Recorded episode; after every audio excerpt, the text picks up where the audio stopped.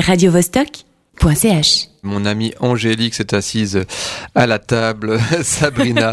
on prend un aller simple pour aider et on part à la découverte du nouvel album du groupe 100% féminin Warpaint, Heads Up, sorti le 23 septembre dernier. Mais oui, c'était pas Angélique? Non, non, non, pas vraiment, non. Ah là là. Pas aujourd'hui, on va dire. C'est donc euh, bien la tête haute qu'Emily, Jenny, Teresa et Stella nous reviennent après presque trois années d'absence. Trois ans, ce n'est pas long, me direz-vous. D'autant, et j'ai envie d'ajouter qu'on a pu les croiser ici ou là, en tournée ou lors de diverses collaborations. Ce fut le cas de Jenny Lee qui a sorti son premier album solo Ride On il y a quelques mois. Nous en avions d'ailleurs parlé sur Vostok. Euh, Teresa Wayman, elle, s'est essayée à quelque chose de plus expérimental avec le groupe Boss. La batteuse Stella Mosgawa a également fait parler d'elle puisqu'elle a collaboré aux derniers albums de Kurt Weill et de Kate LeBon.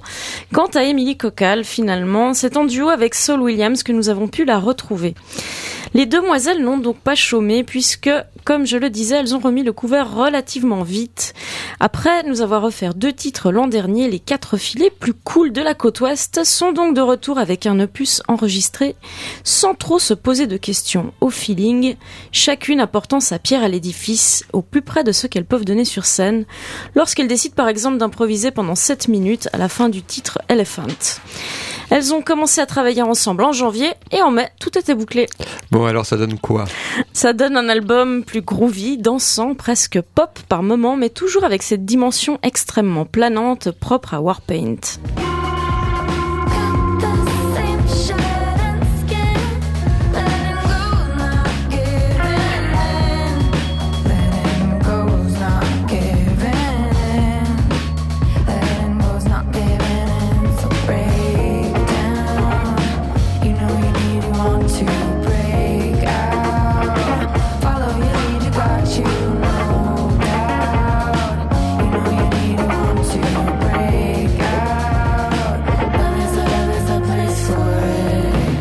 Une quinzaine de jours, elles ont mis en ligne le clip de leur titre New Song. Allez y jeter un œil, simplissime, on les voit faire les andouilles dans la rue. Rien de léché ni de très artistique, mais il faut le reconnaître, on les rejoindrait bien volontiers.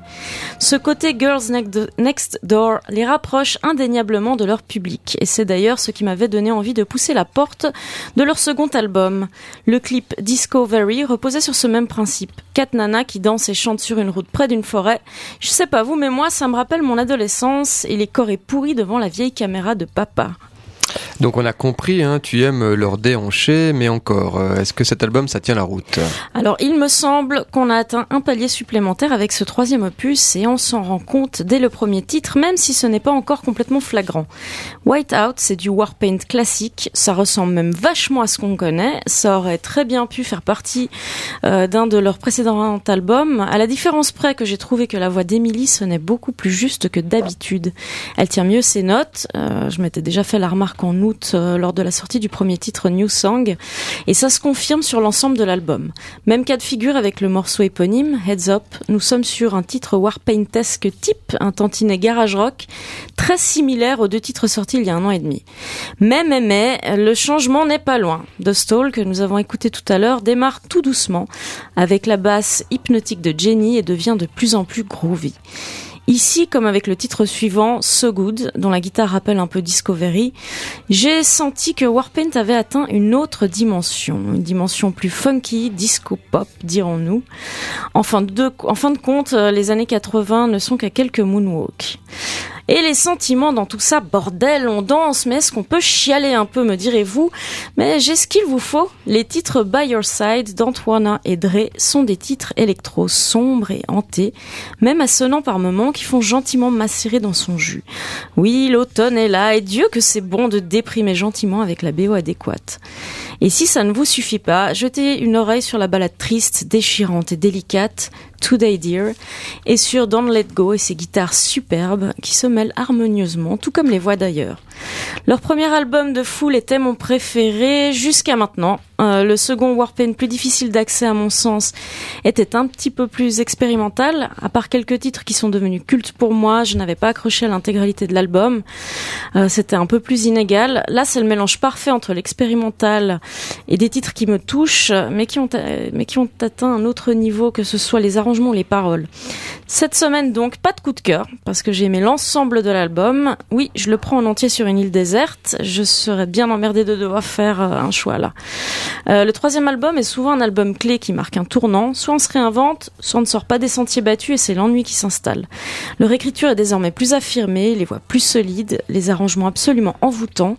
Nous avons là quatre musiciennes aux influences différentes mais qui ont réussi à combiner tout ça pour en faire un album éclectique certes, mais cohérent et diablement attirant. Oh yeah